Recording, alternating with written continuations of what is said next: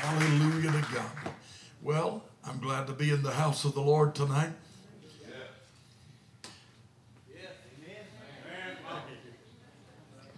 I'm just going to wait around here and see if y'all are happy to be here.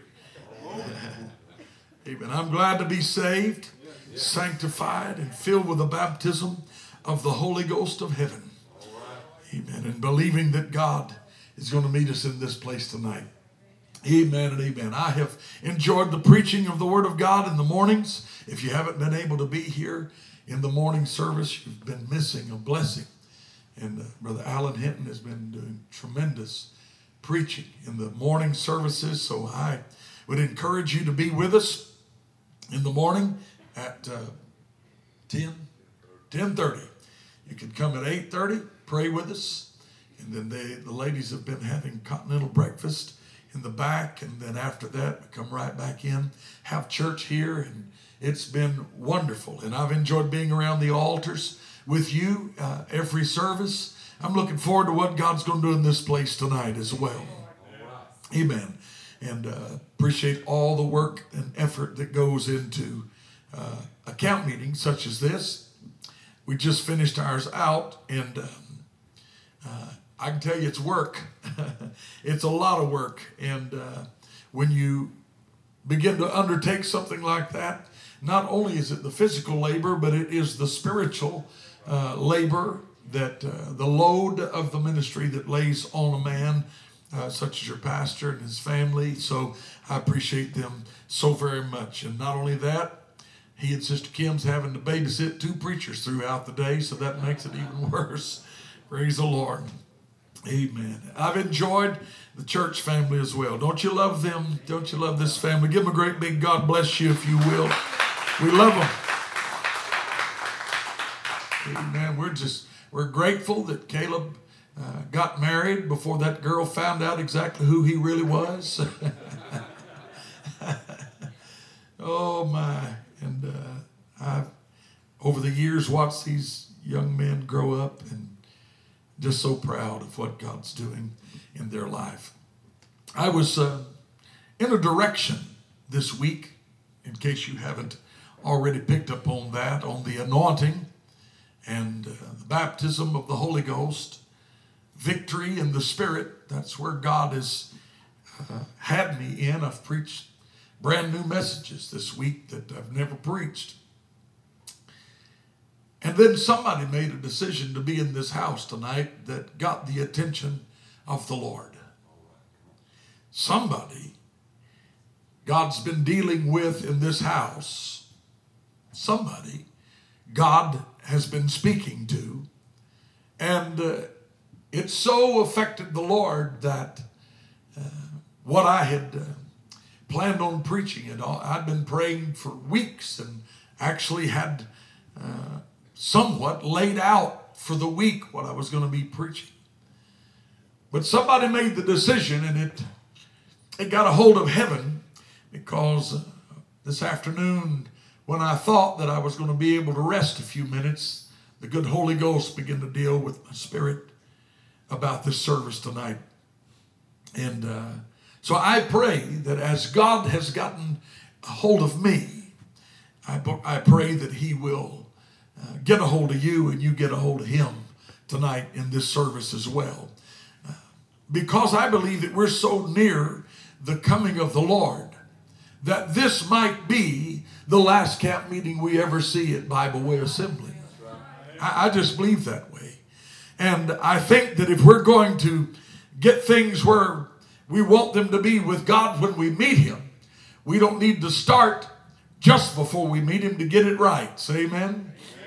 I believe there's some things that God would love for us to, to accomplish. So I want us to turn in the book of Genesis, chapter number 17. Genesis chapter number 17, verse number 15. And uh, when you get there, stand with us for the reading of God's word, if you will. Genesis chapter number 17, verse number 15. If you're there, say amen. amen. God said to Abraham, As for Sarah, thy wife, thou shalt not call her name Sarai, I should say, as it was in the correct spelling, but Sarah shall her name be. And I will bless her and give her thee and give thee a son of also of her. Yea, I will bless her, and she shall be a mother of nations. Kings of people shall they shall be of her. Then Abraham fell upon his face and laughed and said in his heart, Shall a child be born unto him that is a hundred years old? And shall Sarah, that is ninety years old, bear? And Abraham said unto God, Oh, that Ishmael might live before thee. And God said, Sarah, thy wife, shall bear thee a son indeed, and thou shalt call his name Isaac. And I will establish my covenant with him for an everlasting covenant with his seed after him. Amen. Whenever Abraham came to this place in Genesis chapter 17, a place of renewal, praying through. Anybody know what I mean when I use the term praying through? All right. Amen. There's several of us that do. I believe that there might be some that maybe don't even know what that is. That means to get it right with God to where He is pleased not only with Christ inside of you, but the actions and choices that you are currently making right now. Amen. To pray through, to get it right with God. And at this place of renewal in Genesis 17, and I'll let you st- sit down just a moment. We're going to pray. Uh, Abraham prayed through and asked God to bring renewal to his own life. And after he prayed through, he said, God, I want you to let Ishmael walk before you. And the Lord never even heard what he just said. He just bypassed uh, what, what Abraham had said about Ishmael, never even acknowledged it. And said, I said, Sarah will bear thee a son. There's some things I believe that people's been trying to get God to get happy with that God's not interested in. I believe God wants to deal with that tonight. Is, all, is that all right? I pray that God would help us as I endeavor to preach half brothers. Would you stretch your hands this way? Pray that God would touch us. Father, we love you, Lord Jesus, uh, and we're thankful for the blessings of the Lord. Come on, church. Begin to pray with me right now. I pray that God, you would have your way.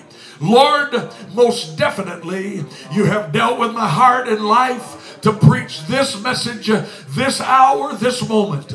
I pray that, Lord, you'd give us strength in our body that, Lord, you would anoint us to preach. Let every word come directly from the throne of God. Every thought let it be held captive by your spirit. Anoint us to preach, anoint us to hear, and meet us in these altars. Save somebody. Lord, deliver somebody. Let someone get it right tonight, uh, Father, with you. And Lord, we're going to give you the glory for it. We're going to praise you for it in the wonderful name of Jesus. And everyone that loved him shouted, Amen. amen. You can be seated if you're able.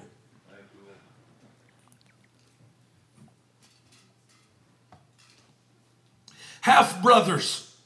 The old preachers used devices called types. And the, struggle between Ishmael and Isaac as a classic to represent the flesh and the spirit that are battling one with another. Since you've been born again, there's been a constant war that's going on both outside of your life and inside of your life. Amen. It will always be there until the Lord comes again and raptures us out of this place.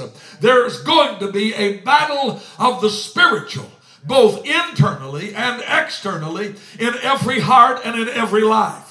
Matter of fact, you're going to fight the devil until the Lord takes us out of this earth. Say amen to me. Not only will you battle the devil, Amen. He hates you and he's going to fight against you. And those problems that you deal with uh, are because he hates the God you serve and he hates you for serving him. That's just exactly right. But not only is there an external battle that is going on outside of you, there is also an internal battle of that mind and soul and spirit uh, of your own self. Uh, that body, that mind, that spirit. It's going to fight uh, one against the other. One is always going to try and gain ascendancy above the other. That spirit man, he's when he's born again, he comes to life. He wakes up. He's brought back to life. He's born again. He's walking in the newness of the power of the Spirit. However, he is shrouded about with a skin tint that we have to deal with that flesh on a daily basis. Man in himself, he has a natural order of things and desires. Amen. The natural order of man is that he needs food and shelter and love. You know the basics uh, of a man. But, friend, those things uh, and the natural order of things are normal. Matter of fact, uh, if a man, whenever he doesn't get hungry, amen, then they give him medicine to make him eat. Is that right? Amen. When a man won't eat anything, uh, they get worried uh, he's going to lose weight. So anything that is a natural desire of man, God given desire, uh, amen, it is there. Uh, it is normal uh, and it is for the place for that man to be bettered. Uh, anytime that those natural desires of man to be fed, to be loved, to be sheltered, all of those things, when they get out of sorts, is when they're just like, amen, any other thing that is out of place. Uh, you introduce a, a, certain fish to the water system here uh, in South Alabama that is not a native to this area, it will take over that water system. It's happening uh, down in Florida all over the place. Anything uh, that is not natural, uh, when you're dealing with the spirit uh, and the flesh, it will wrap itself around and it will absolutely take over. friend, if that man won't eat, they give him things to eat. amen. Whenever a man uh, is won't take care of him on his own self, uh, they get to deal with him in his mind. Uh,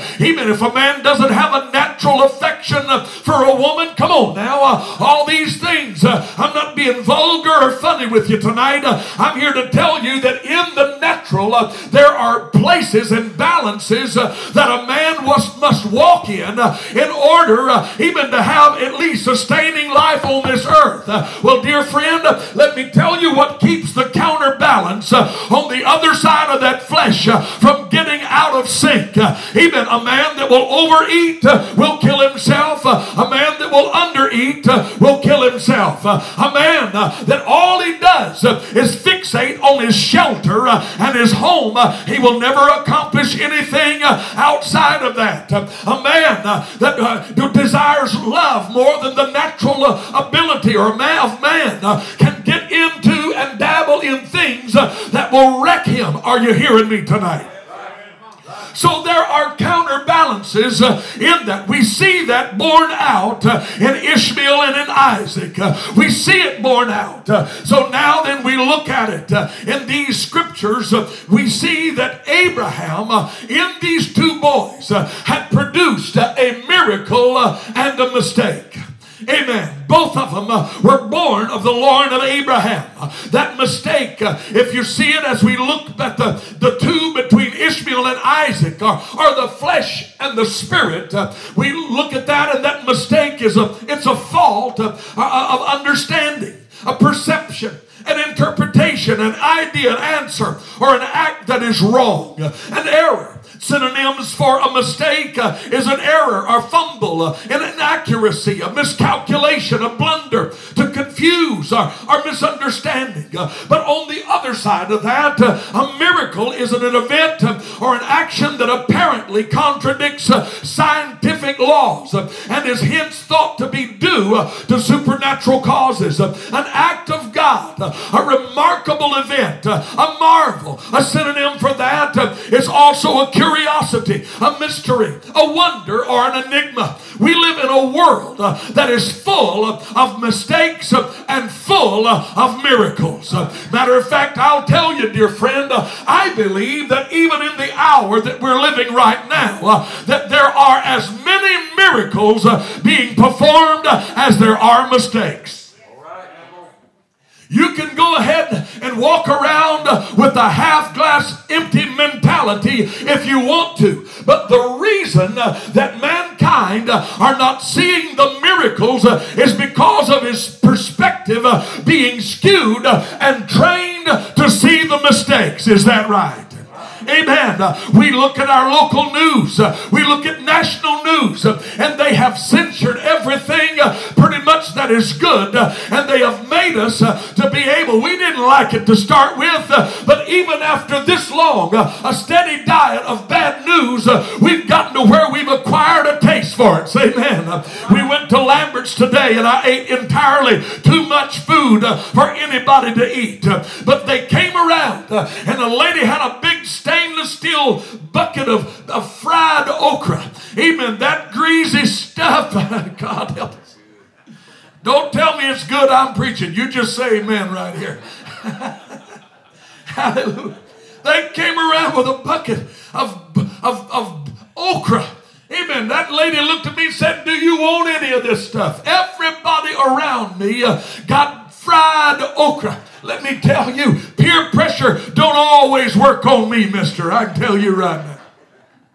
You can have all of that uh, that you want to. Uh, you can have it. It's perspective uh, about what can be seen and not seen. Uh, even there's miracles and mistakes everywhere. Uh, if you're looking at it, the news people uh, they they put out there for us to look at a steady diet of bad things. I suppose uh, that if all I had to eat uh, was fried okra, I could eventually uh, get used to eating it. I may not like it to start with, like some of the rest of you folks, but I could get to eating it if that's all I had a diet of. Uh, friend, there's people in this world uh, that they didn't want to hear the bad news to start with, uh, but the devil, as he said this morning, is the prince of the power of the air, and he controls the airwaves, he controls your television, he controls your radio. Thank you for shouting me down. He controls what's going on. That's the reason every NBC, CBS, ABC, all of them, that's the reason they have an agenda, amen, of a homosexual uh, and all of that lifestyle uh, because they want to get you to where uh, you can have a diet of bad news and it finally becomes palatable, amen, in the heart and mind even of the believing church. Amen to me. Amen. You can't, you can't be born again in a right perspective and keep a right perspective if you are filling your mind with a steady diet of mistakes versus miracles. As a matter of fact, the reason you don't see any miracles is because you have now been trained to look for the mistakes. We'd rather hear bad news than good news any day of the week. Amen. We have a, a Facebook page there in Texarkana, and it's called Texarkana Cheers and Jeers. Amen. If somebody does something good, they go on cheers and jeers and they tell them how wonderful they are. I won't join the page. I won't look at it. I won't go to the page. The only reason I know that it has happened and is there because uh, some lady uh, came to our church uh, and we wouldn't give her $200 for the 10th time. Come on here. We finally cut off the money. Uh, so she went to Texarkana Cheers and Jeers uh, and jeered us, uh, told us how awful we were, didn't love humanity. Even, I can tell you, I had a response.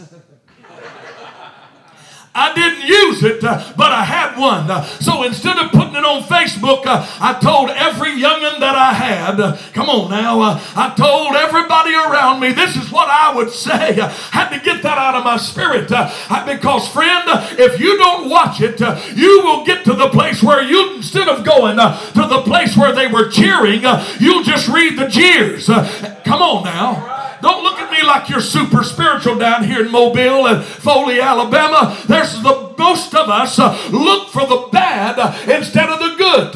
We'll believe the bad news uh, before we'll take heed or even pay attention uh, to the good news about somebody. Say amen to me now.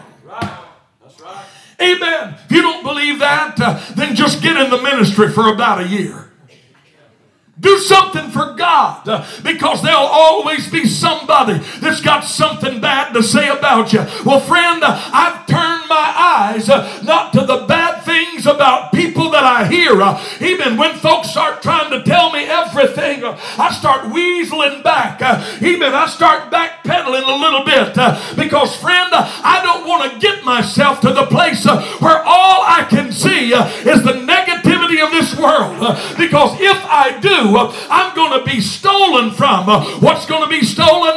The ability to see the miracles that are all around me. Amen. The reason you didn't have that wreck this week is because there's one greater than you that was holding on to you. The reason you didn't go under, the reason you're, you didn't die is because there's a miracle worker that's in there in your life working on your behalf. Let me get into this message. I got a ways to go. Y'all gonna be here a while? I plan on finishing the message. There's three places to quit. When God is finished, when the people are finished, or when the preacher gets finished. I'm taking the third tonight. Amen. Hallelujah. Junius said, We lament the mistakes of a good man Dwight D. Eisenhower said, Nothing is easy in war. Mistakes are always paid for in casualty. That's the view of fallen man. Mistakes often override the miracles in our life. When our mistakes are brought to God, He has a way of removing uh, the things that create failure in our spiritual walk. But there's uh, often the nagging thought of that mistake, not just an ordinary mistake, but the mistake. You see, sometimes it's not everybody else's mistakes uh, that blinds you from the miracle in your life. Uh, it's your own mistake uh, that you can't seem to get past. Come on now. It's your own problem. It's your own mistake that you can't get beyond or around. Not just a mistake, the mistake. Poke your little hand up and said, I've made one.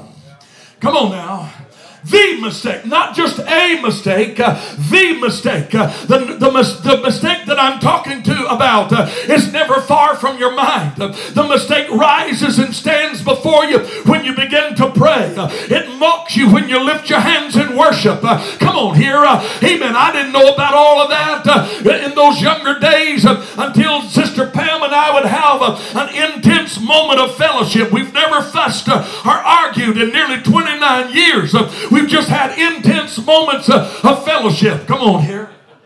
Amen. I, have never been there, but I, friend, I've, I've walked in church after having a, an intense moment of fellowship, uh, and I'm sitting on the front row. Uh, it's about to be my turn to preach. Uh, amen. Uh, let me tell you, you can't get in this box uh, and have any kind of anointing uh, if you've destroyed it before you came in, fussing, I mean, intensely fellowshipping with your wife. I've sat on the front row. Amen. She's learned this now over the years. Uh, she's learned this. Yep. That little hard head. Uh, just go right ahead uh, with your big mouth and say all the things you want to say. Uh, even then, when I walk in, sitting on that front row, uh, and they're singing the songs, uh, it's getting closer and closer to the time for me to get up and preach. amen. There's sometimes I'm sitting there, my legs are jumping everywhere. I don't know what to do. You know what it is? I look around over at Sister Pam uh, and I give her that look. Say amen to me. There's a volume that is written in that one look. Come on, husbands. Uh, even that one look says, I'm sorry, uh, you were right, I was wrong. It also says, Would you please forgive me in the next 30 seconds before I've got to get in that pulpit and try to get some anointing? Say amen. I'm talking about bigger things than that, however. That mistake uh, that never leaves you when you try to worship God. Uh, it laughs at you when you volunteer for the prayer shift. Uh, it distracts you uh, when you attempt to read the Bible. Uh, it haunts you every time uh, that you attempt to make a new commitment. it goads you. it rides you. it robs your peace. it's raided all of your spiritual reserves. it's something that you can no longer live with. now then, uh, you, you, you live in a place uh, where that mistake, uh, it torments you. Uh, everybody in this house uh, in your younger days, uh, you did things with a brain that was not fully developed. Come on here. You made mistakes. You made choices. You did things. I'm not giving you an excuse, but I am telling you that the grace of God hath appeared unto all men, teaching them to deny ungodly on. Uh, you had to learn it. Uh, it might have been the mistake you made uh, that helped you to learn. I'm never going down that road again. But get up, get past it, put it under the blood, and walk in the fullness of the power of God. Now you find yourself in the position the Word of God has power to give you the faith to rise up. And the Spirit of God is able to provide the deliverance from that mistake. Let me take you to the text now. In Genesis chapter 17, the general history of, of, of Genesis, uh, in the first part, it mentions Abraham and Sarah and Ishmael and Isaac.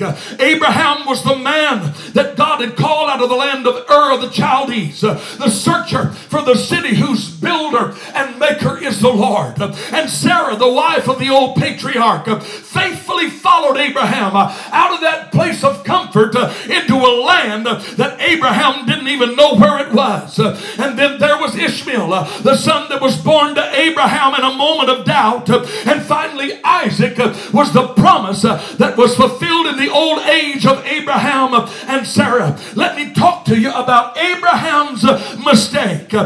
Now, friend, the first thing you got to understand about that mistake, the origin of that mistake was not when Abraham went into the tent of Hagar. Is that right?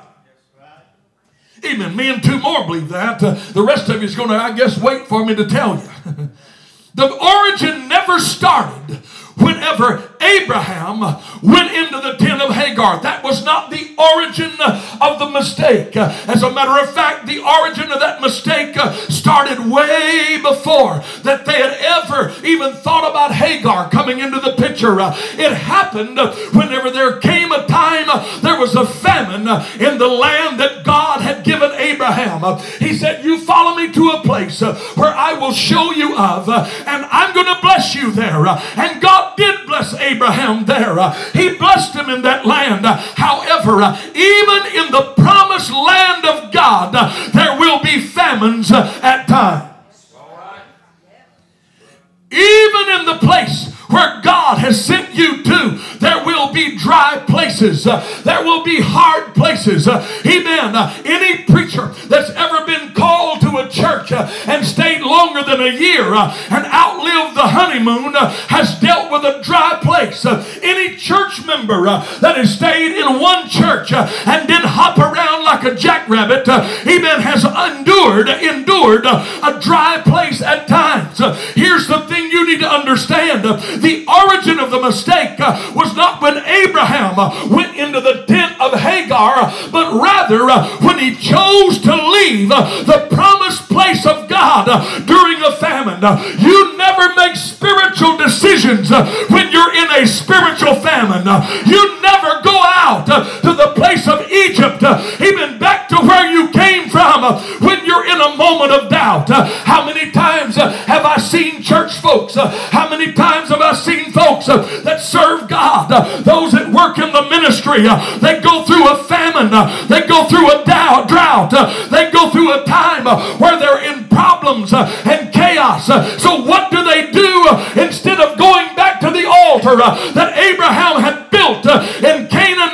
He returned and went back to Egypt, hoping to find a place of refuge in a place that only served the flesh. You will find no lasting satisfaction in that place uh, that only serves the flesh. Uh, but if you can lay in a desert, uh, if you can lay in a dry place, you can find that the comfort of your soul will come from the altar that God helped you build in an oasis where no one else is. Abram's mistake originated when he made a spiritual decision in a spiritual famine. Amen. I've had folks in the last year or two that I knew they were in a spiritual famine. Hadn't been to church in eight, ten months, a year. then they're going to tell me how spiritual they are, and also that the Lord has moved them off to another church. Come on now. Amen. You've had to deal with that hadn't been in an altar, haven't been in a church where a preacher can take the water of the word and wash them off. You see, when you're getting preached to, you're getting a shower. Say amen. That word is washing over you, it's breaking off the lies of hell that's been told to you. Even that stinking thinking that gets up in your mind, the word of God breaks that off of you, and you wake up from that place saying, You know what? I don't know why I thought that that. I don't know how I got here, but I'm headed back to my altar. I was on the way to Egypt, but I'm going back to the place where refuge can truly be found. The origin of the mistake was when Abraham headed toward Egypt in a famine. When our lives are led into mistakes or failure, whether or not we're willing to admit it or not, that particular failure had begun its process long before the capitulation of the, uh, of the, of the act. Uh, you can only think to Samson before you can see this whole thing. Uh, Samson uh, was wandering around in the wilderness of Timnath, uh, had no business in Timnath, uh, and he went into a harlot. even problems started. you see, the problem with Samson was the Bible declared that the anointing came on him at times in the camp of Dan. Uh, most of us uh, are really good uh, when the anointing is on us at the camp of Dan. But the problem is when the anointing is not on us, the things that we'll do. Come on here, church. So, how do we remedy that, Pastor? Brother McDonald, we can't live uh, under that preaching anointing. Uh, you can walk in an anointing uh, that will sustain you. You can walk in a place of victory that will sustain you. You ain't got to have a preaching anointing to live right. Even though right here tonight uh, you may not feel what I feel, uh, but right here where I'm standing, uh, there's a portal uh, to the glory world. Uh, that's the reason I sweat uh, and jump and shout and act like I feel something that you can't seem to get. it's because God gives a special anointing for a man of God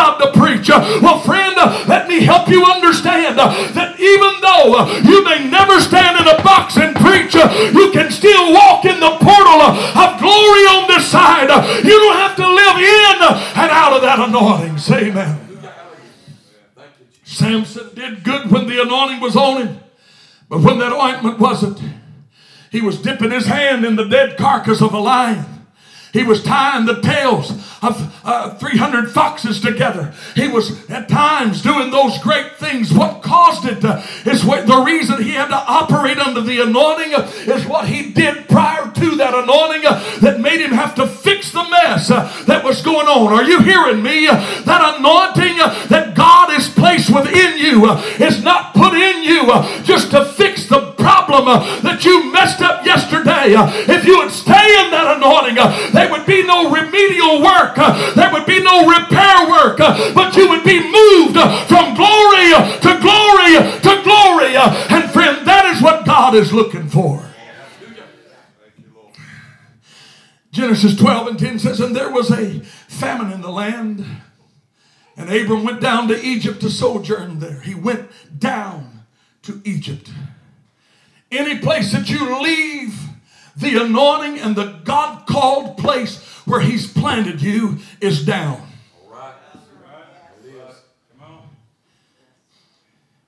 He preached on Jonah. I was it this week or last week? Every time Jonah made another step away from his God called place, you read Jonah, and Jonah went down to Joppa, down into the ship, down into the belly of the ship, uh, down into the sea, down the throat of the great fish, uh, down into the bottom of the sea. Uh, but there at the bottom, he called on the name of the Lord. There at the very depth uh, of his soul, he finally realized, uh, I'm going to be digested right here. Uh, I'll die in the belly of this whale uh, if a great fish, if I don't call out on God. friend, the moment that he called out on God from the depth, the belly of hell, three days in the belly of hell, God made the fish start swimming up. He made him to come up to the shore. yourself.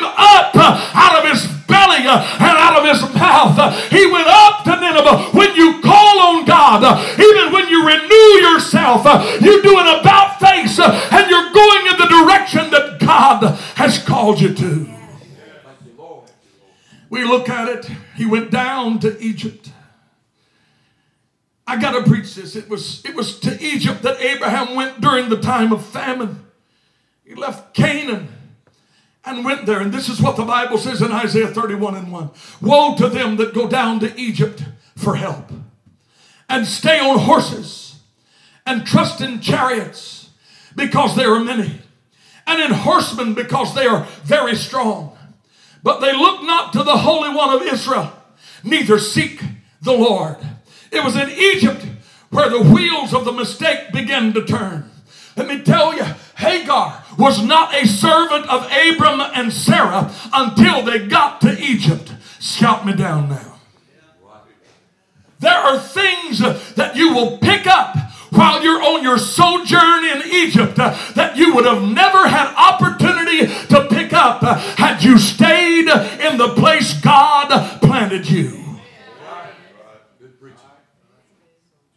Well, Brother Sullivan, I just hate to tell you now, but we're just not going to be attending Bible Way Assembly anymore. We're done with you and we're done with this church. We through. We done paid all we're going to pay. We're finished. We're going somewhere else. Well, let me tell you, dear friend, if God sends you, then I'll be the one clapping my hands, uh, blessing you in the ministry that God has sent you to. Is that right? Say amen. I'll be clapping my hands. I'll be praising the Lord for the ministry that God has sent you to. But if you leave uh, headed out uh, to find a place that don't preach it so tough, uh, that don't preach it so strong, uh, that don't reach for holiness and strong living, uh, then friend, you're going toward Egypt. Uh, that's where you're headed. You can look around everywhere. They'll tell you we believe the Bible. We've got our doctrine just like Bible way. It's one thing to have doctrine on paper. It's another thing to have it in your heart. It's one thing to sign the documents at the end of the year to renew your credentials. It's another thing to declare the full and whole counsel of the Word of God. They went down to Egypt. They began to trust in what Egypt could produce. And what Egypt produced is a Hagar. Some of you wondering how that third person got in your marriage. I can tell you how. You rambling around in Egypt when you should have been in an altar. How did I lose my children? Amen somewhere, either physically or spiritually, uh, you started rambling around uh, in a place uh, of Egypt. Uh, amen. There's a lot of folks that attend church, uh, but they're in the building only. Uh, they're not in the bodies. Amen. there is a difference. there's people that will go to Egypt sitting on a church pew. they don't have to go to the casinos. they don't have to go out to the bar rooms. they don't have to go out to the places of questionable amusement.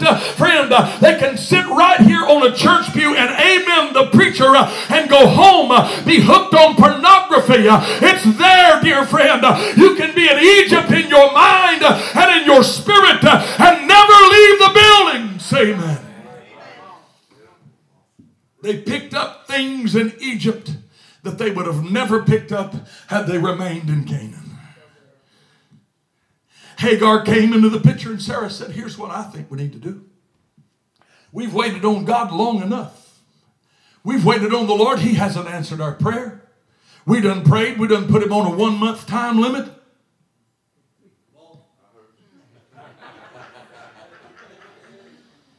It's Wednesday night. We can preach this way. Is that all right? God hasn't answered our prayer.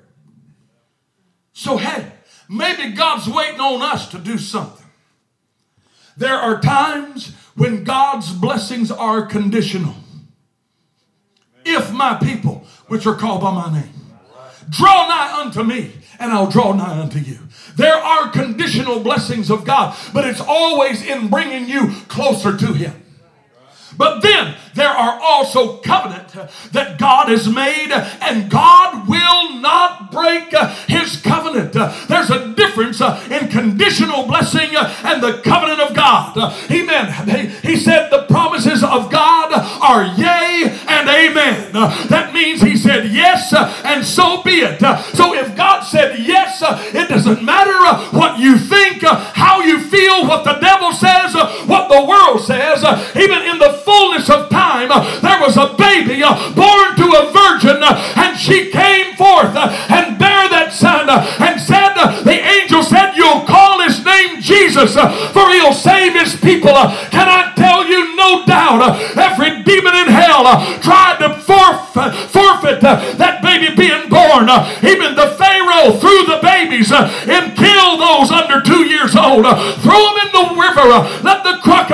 Them. Uh, but friend, even though scores uh, of babies were fed to crocodiles. Uh, there was one baby that would be born that the world couldn't touch. The devil couldn't kill because it was a covenant between God and man.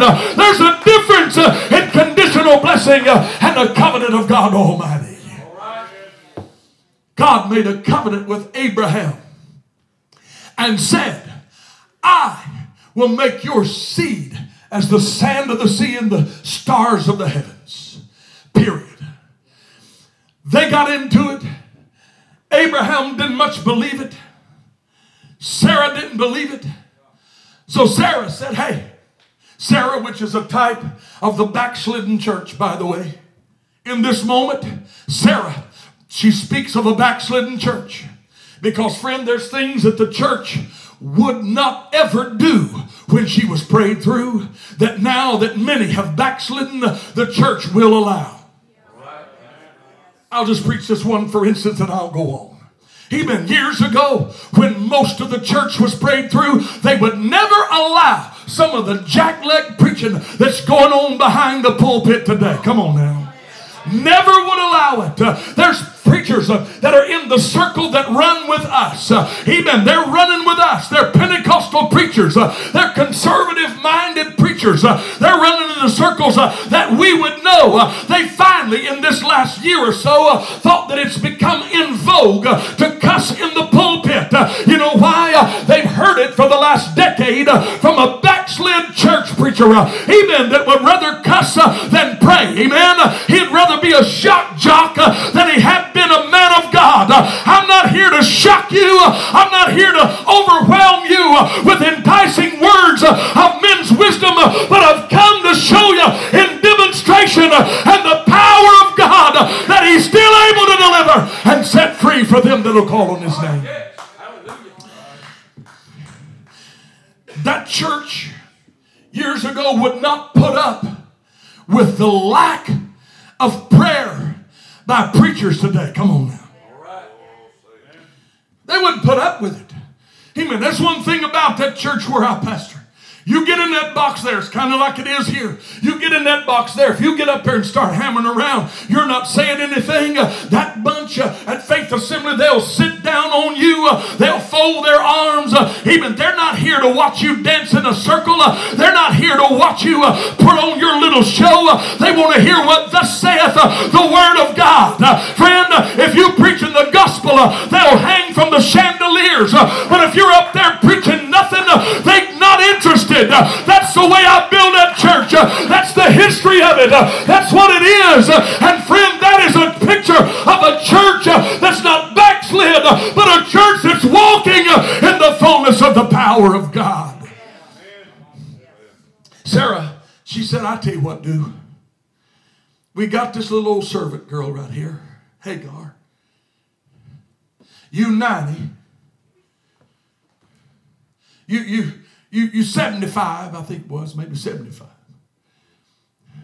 Go into Hagar. And he said, Do what? Just go into Hagar. And in that custom, in that time, the way that it was to be done is Sarah, amen, the, the mother Hagar would sit on her knees and the child would pass through the knees of Sarah. That way, she would say, This child belongs to me. That was the way that it was done. And Sarah said, We will have a child and we'll fix God's inability with our own ability. Come on. You ain't going to fix God's inability because he's not enabled. People always say, I'm so God, so sorry, Lord, so sorry, God, that I let you down. You didn't let him down. You were never holding him up. Say amen to me. There she was, going to Hagar. Abraham said, All right.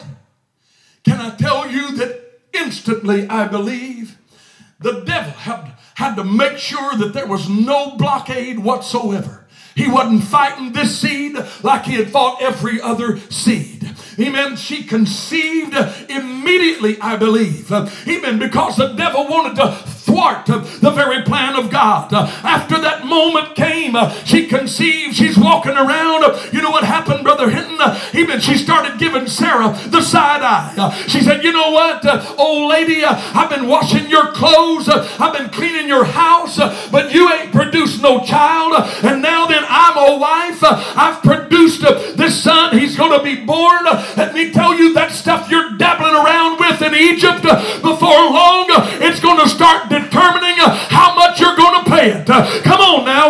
That that you're dealing with on the slide, that that you're dealing with on the down low, that's going to soon just assert its dominance in your life. And you're going to wake up one day looking at the woman that you've been living with for your whole life, or the ministry that you've had for all these years, uh, or the call of God uh, on your life uh, that you've cradled in your hand from its infancy to its maturity. And then on the other side, you're going to look and say, What have I produced even in an instant of the flesh? Not just in, a, in an adulterous relationship, but in spiritual adultery, walking away from what God has called you to. There's somebody in this house. You were born, you were raised up, you knew what was right, you walked away from it. But God is telling you not only is there a mistake in your life, there's still the opportunity for a miracle to come on the other side.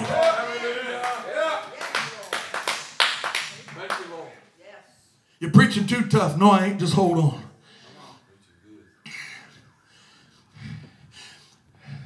Hagar conceived, and not only conceived, but bore a son. You know what Abraham did?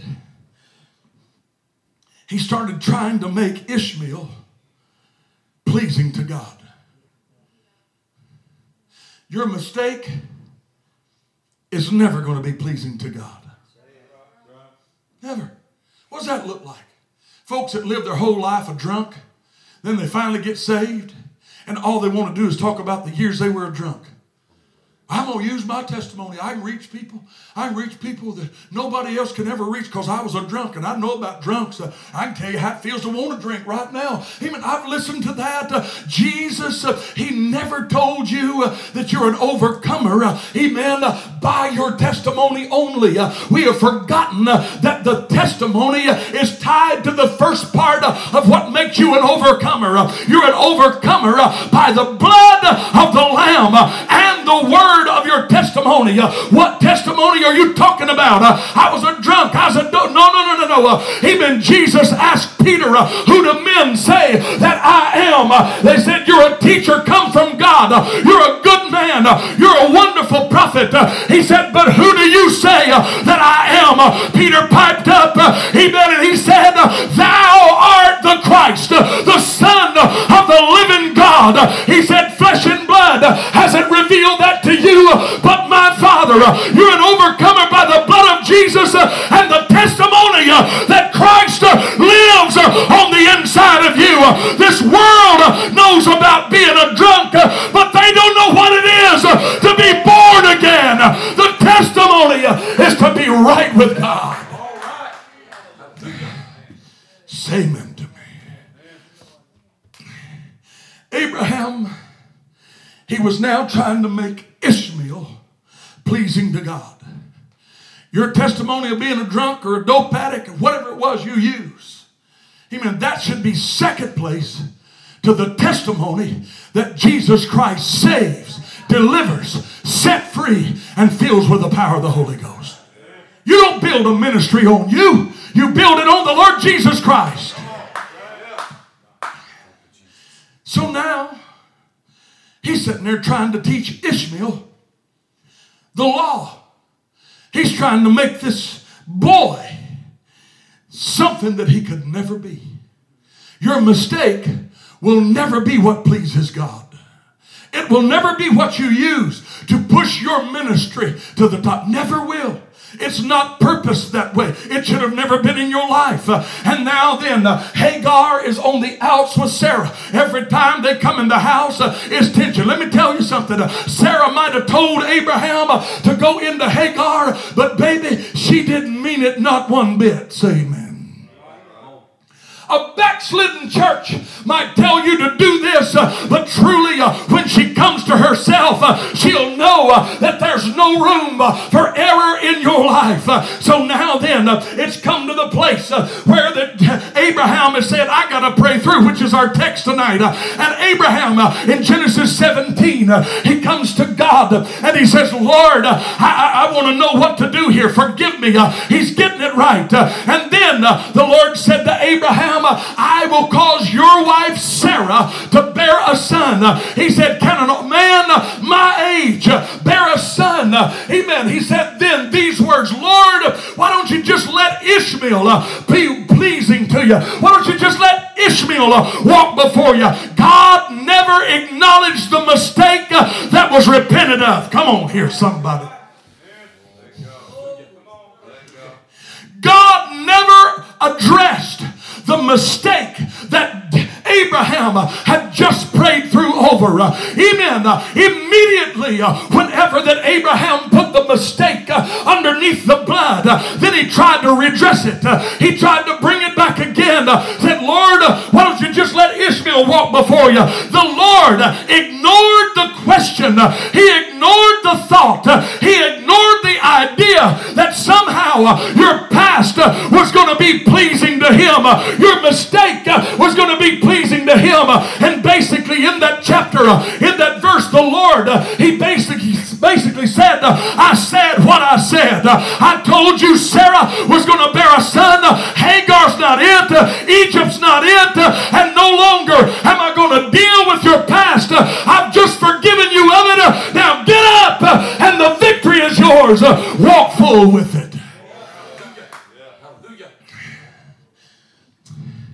Immediately after the renewal, after he prayed through, immediately Sarah conceived.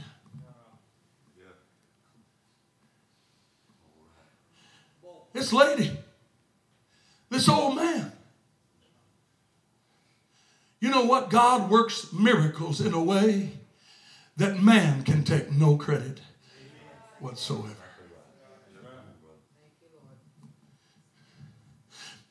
You getting up out of your mistake?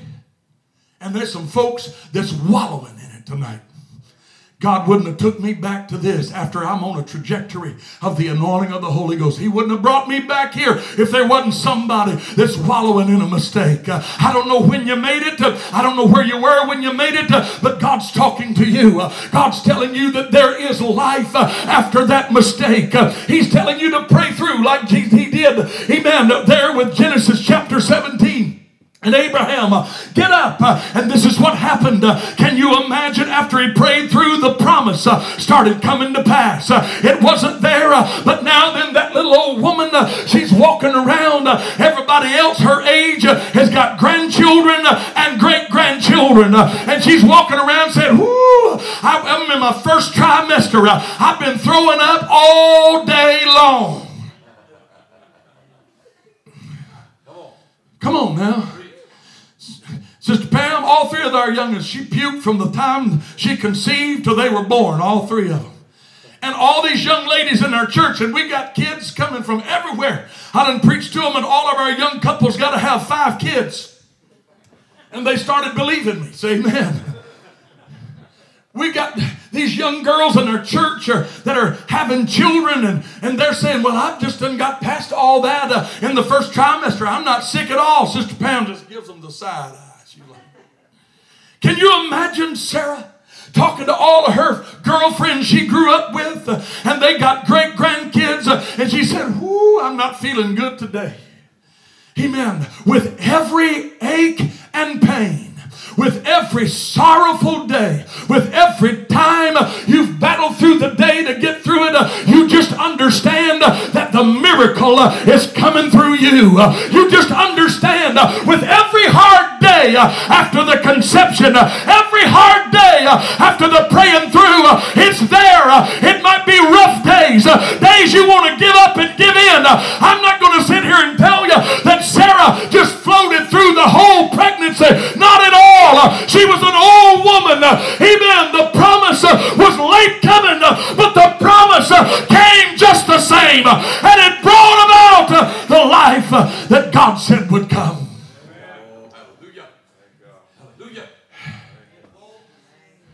There's a promise that will come to pass if you will renew yourself in your commitment to God. Ishmael, can you imagine the day? They're everywhere on the side of that hill by Abraham's tent. That baby's about to be born.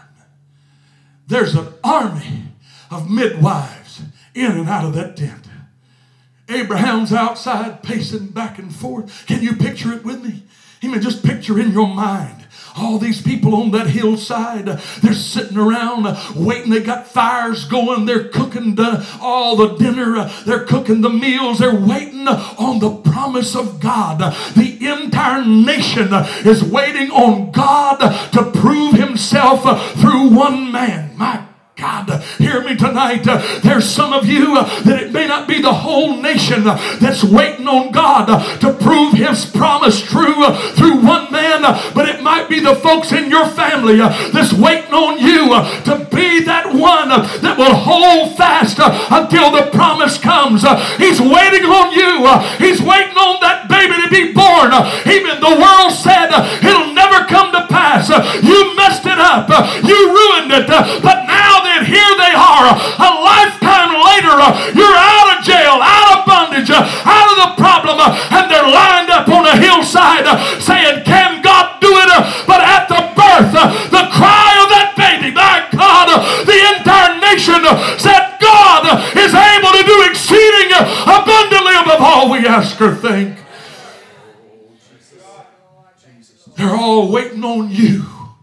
to let the promise come to pass. That baby's born. And now, then, watch what happens. Abraham has renewed himself. They're having baby showers. They're up there seeing that baby all the time. Now, then, Abraham walking around with the promise of God in his life after the mistake. He's now refocused he had been dividing his time between Ishmael and the promise. He had been trying to make Ishmael the promise, thus dividing his heart. A, a double minded man is unstable in all his ways. Abraham, when he got refocused, uh, he quit trying to make his mistake. Uh, he meant something pleasing to God. Uh, and now then, uh, he refocused uh, on the miracle that was there the entire time. Uh, he's there with Isaac, the son of promise. he's growing up now. he's getting the law that Ishmael never could receive. he's receiving what God would never be able to put in Ishmael. so now then, that Ishmael is not getting all the attention, you know what happens? He's not in control. He's not ruling everything. So now that he's not in control, he's not now in, in, in any way a place of the affection of Abraham like he once was. He now becomes an antagonist. Amen. If that sin, if that mistake is not controlling your life, it will become an antagonist to your life. It'll try to set you down and tell you, no, sir, I'm the mistake. I'm still here.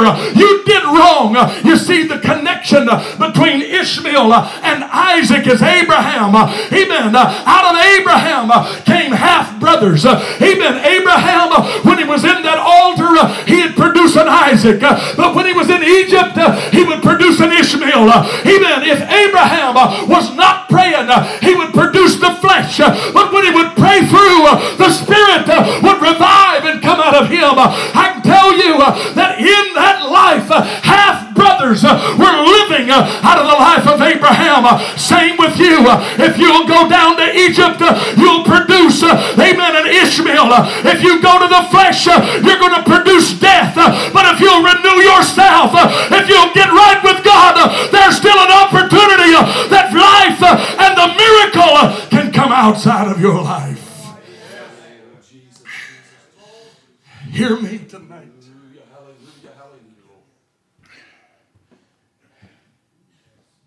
He said, I'm going to refocus all my attention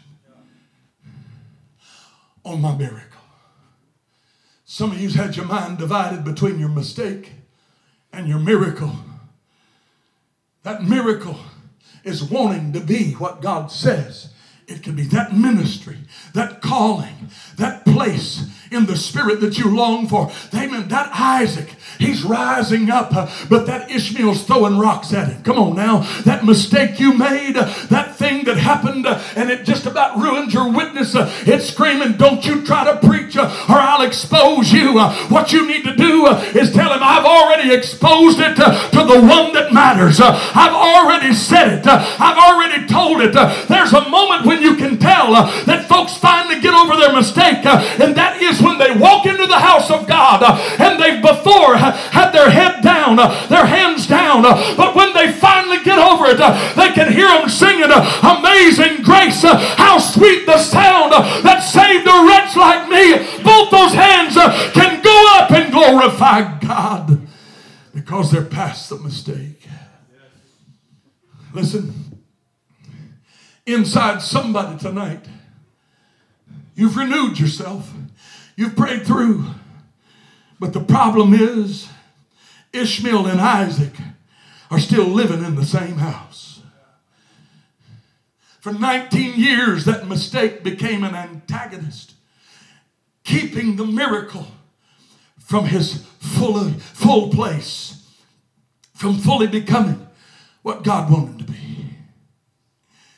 So now, then, Sarah, when she prayed through, a prayed through church. She finally came to Abraham, said, Look, cast out the bondwoman and her son. Pastor Sullivan, what in the world? Cast out the bondwoman and her son. The mistake was Ishmael. So we think. What the prayed through church was saying to Abraham was don't just throw out the mistake, but cast out the machine that made the mistake. Cast out the very mechanism that brought about the mistake the first time. And just because you get rid of that mistake and you don't get rid of the machine, you will apt to produce a second mistake or a third. Oh, come on here. Come on here or a third mistake or a fourth mistake. You see, not only do we need to come to an altar and say, I'm sorry for what I did, but we need to cast out the bondwoman that would produce another mistake. There's some of you that not only have you got to get rid of your mistake, you got to get rid of some friends. You got to drop some relationships. Come on here. You can't live for God and shack up in the house with them. You got to get rid of it. You got to break it off your life Amen. If you don't cast out the bondwoman, you'll produce Ishmael after Ishmael.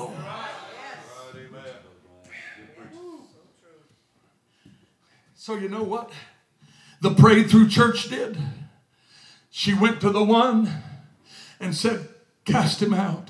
And the bondwoman, the next morning, gone. Gone the mistake has been cast out. Watch this. Now, after the mistake is evicted, no longer are there half brothers living in the same house fighting against one another. There's some folks in this house. Amen. There's potential in you that would blow your mind. There's potential in you that would make your own mind wonder where did this come from? Sarah and Abraham laughed at the potential that God said was in them. Are you hearing me? You might have laughed at the potential that God spoke to you, but if you can somehow get rid of the bondwoman and get rid of the mistake, you can fully focus only on the miracle one more time. You can see it for what it is. I say, cast him out, kick out the, the bondwoman, Uh, cast out the mistake, uh, and rise up uh, and begin to let that miracle flourish in your life. It's not too late, it's not too far gone, it's not over with. Just call on the name of the Lord. Stand with me, I'm done. Hallelujah to God. Hallelujah. You see, now that he had been evicted, Abraham really was going to be the father of many nations. Come on now. Before that mistake was evicted, he wasn't ever going to be what God called him to be. But after he kicked out the mistake, Abraham really was going to possess the land of Canaan in spite of the mistake. Abraham found the earlier relationship that he had enjoyed with God in spite of the mistake. Abraham really was blessed by God in spite of the mistake. Church, I've come to tell you that revival is still going to come in spite of your mistakes. Healing can still happen in spite of my mistakes. Restoration can still take place in spite of past mistakes. There's some of you that said it won't ever come back together. It won't ever be right. It won't ever get fixed. Friend, let me tell you, don't limit what God can do with a man that renews himself uh, at an order of prayer. Hallelujah. Hope is still alive in my life in spite of my mistake. Faith still believes in spite of my mistake. 2 Corinthians 5 and 17 says, Therefore, if any man be in Christ, he is a new creature.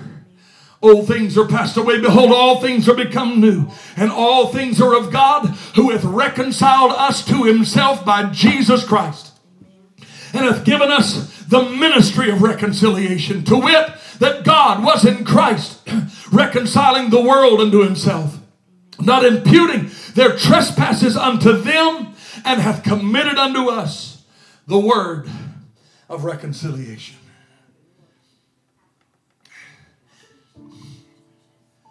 We got to cast out the mistake and the mechanism of the mistake. Years ago, I was reading, I had a stack, some older pastor had given me a stack, just a library full of books. He had everything, everything. I still use them to this day. I came across a stack as I was going through, I came across a stack of Reader's Digest. What in the world? A preacher gonna do Reader's Digest. He was just a reader. He'd read anything, get his hands on.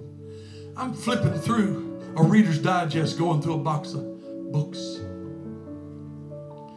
Flipping through, and a picture caught my eye of, of stones out in the desert here in the United States, New Mexico. So I opened it and began to read the article. Article about this elder gentleman now retelling a story about when he was a boy. He and his brother rode from New York all the way out to the desert lands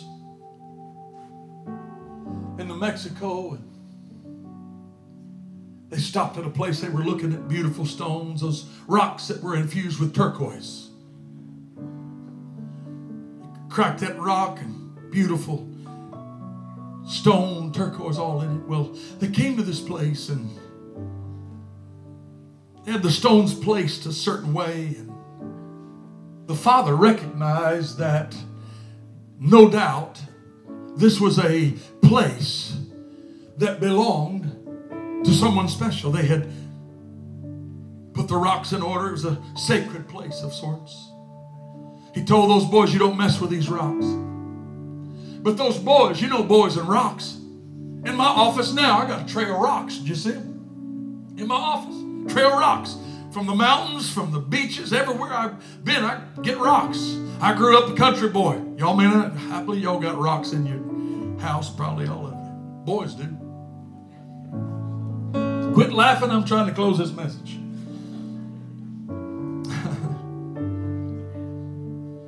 so those boys made a a plan. I'm going to distract dad. I'm going to take him over here and get him distracted showing me something.